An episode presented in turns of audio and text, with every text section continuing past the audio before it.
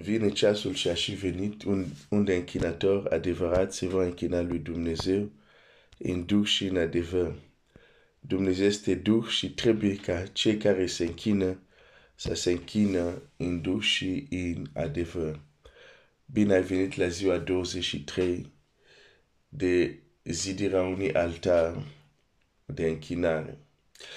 Vezi, la fel cum în Vechiul Testament, pentru a ridica un altar foloseau pietre uh, solide și, și, și ridicau un altar și pentru că era făcut din pietre, era ceva solid, era ceva stabil. Uh, așa ridicam un altar din punct de vedere spiritual când uh, suntem consecvent, constant, perseverent și creăm ceva stabil în viața noastră, ca o piatră, uh, ca niște pietre, ceva care are o stabilitate. Asta este altar. Asta este, facem 40 de zile, pentru că e, e foarte specific, orientat spre închinare între 23 și, și 6 dimineața. Uh, m-am bucurat uh, zilele astea să, să ascultă un pastor drag care chiar vorba din nou de uh, această realitate, cum uh, activitatea spirituală este ridicată uh, foarte mult în timpul nopții. In, in, de fapt, în timpul nopții se seamănă ce se va manifesta în timpul zilei și m-am bucurat din nou să aud acest, acest adevăr. Dar uh, chiar după ce terminăm aceste 40 de zile, este bine ca și copia lui Dumnezeu să ai un timp, un interval de timp, ora, unde tot timpul e, e timpul tău de rugăciune. E altarul tău de rugăciune, dacă vrei. Pe, și ce determină asta, ce îi da putere, este consecvența și constanța lui. Faptul că ești constant. Constant, constant, constant constant. Aici este batalia. Batalia nu este să încep ceva. Nu, nu. Batalia este să pot continua când vin lucrurile care vor să oprești ceea ce a început. Câte lucruri ai început și n-ai continuat? Câte lucruri au început și n-au continuat? Începe nu asta e esențialul. De aceea Ezechiel zice, sfârșitul unui lucru este mai, mai bun decât începutul.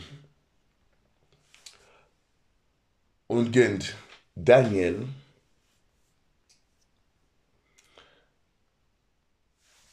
era constant. Avea un altar de rugăciune. De trei ori pe zi probabil cu siguranță, fără nicio îndoială, exact probabil același ore. De trei ore pe zi. În fiecare zi. Non-stop.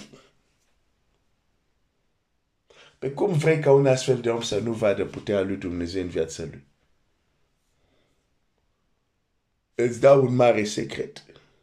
Dar nu e secret pentru că e peste tot în Scriptură până nu există o anumită constanță, consecvență în activitățile tale spirituale, în ceea ce privește intervalul lor de timp, care să le alegi cu înțelepciune și strategic. De multe ori o să fie ca unul care dai din pum, dar în vânt. Și apoi ne descurajăm pentru că nu avem rezultate. Dar nu avem rezultat pentru că nu am aplicat ce trebuie aplicat. Și asta e din nou o altă problemă. Nu zidim un altar de rugăciune. Acum nu vorbesc de aceste 40 de zile de altar de închinare. Vorbesc acum de altar de, de rugăciune care orice creștin ar trebui să, să aibă. Nu zidim, știi? Nu zidim altarul respectiv suntem, uh, cum să zic,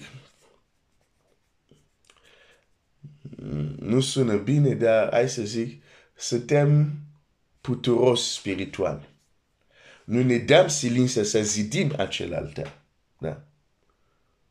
Da? E, și făcând asta, deja nu ne dăm seama de un lucru, pentru că nu-l zidim, din punct de vedere spiritual, nu dezvoltăm tăria spirituală care trebuie, care chiar Scriptura ne zice să o dezvoltăm, întăriți-vă în puterea Domnului, da? E un lucru când Dumnezeu te întărește. Dar există o parte care zice întărește-te tu în puterea Domnului. Okay? Deci nu ne întărim. Deci, conștiința este că suntem slabi. Și viața are anotimpul. Și la un moment dat vine iarnă, iarnă spirituală. Și ne găsește nepregătit. Vin anumite probleme. Da? Și atunci omul începe, care nu merge la întâlniri de rugăciune, începe să se ducă la întâlniri de rugăciune, începe să... pentru că e lovit acum. Dar și care este problema? Problema este că a zidi un altar, această stabilitate cere timp. Și problema este că în timp de criză, când ești lovit, când ai probleme, ți-e foarte greu să zidești această stabilitate.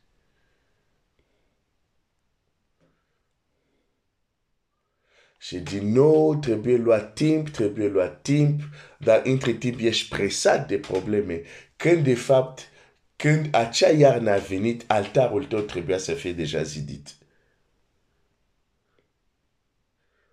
Când iarna a venit în viața lui Daniel, acea încercare, regele a scris, cel care 30 de zile niciun om să nu se roage, să facă cer doar la împărat, altfel aruncat la groapă cu lui.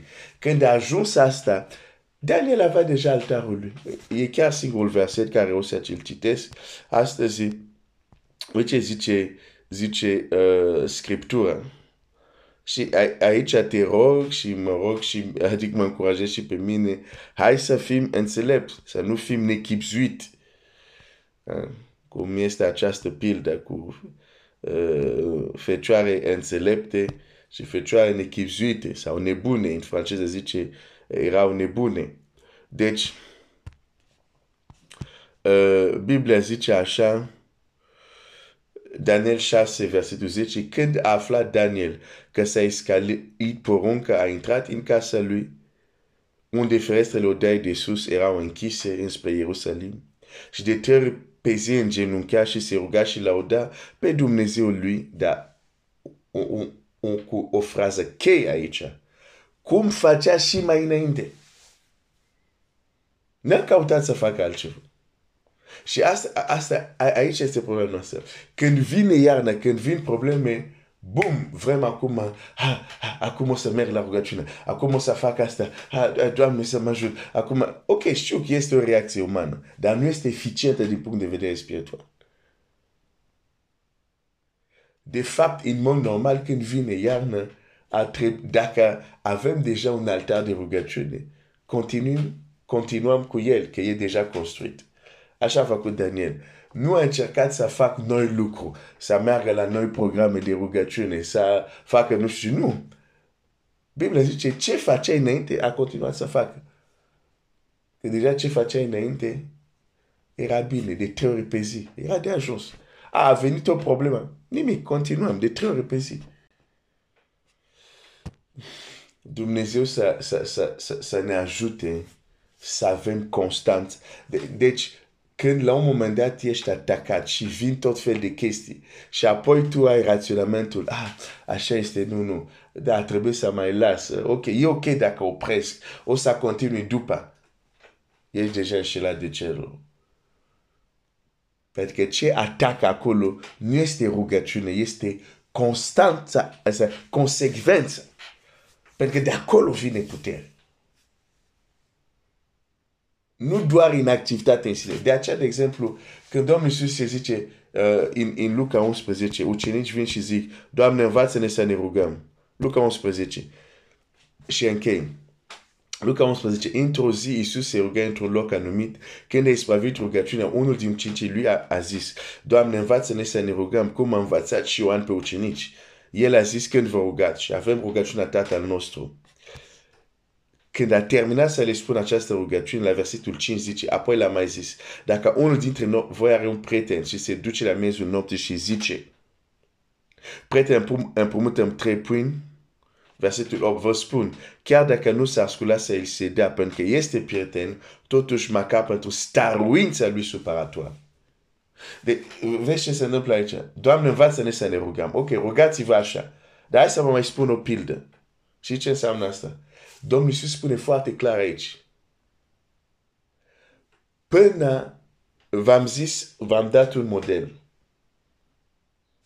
Dar până nu vă rugat cu o perseverență staruitoare, nu experimentați rezultate în rugăciune. Asta e realitate. Uite-te, uite-te dacă nu mă crezi.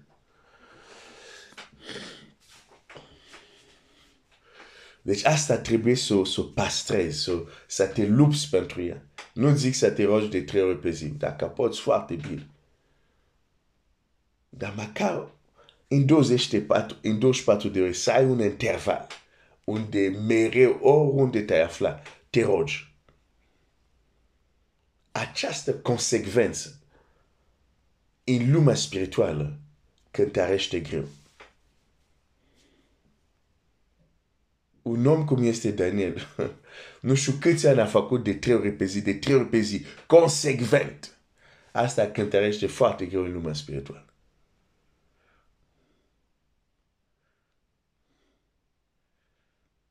Consecvență, constanță, staruință, e una din cerințele cerului. Dumnezeu să te binecuvinteze.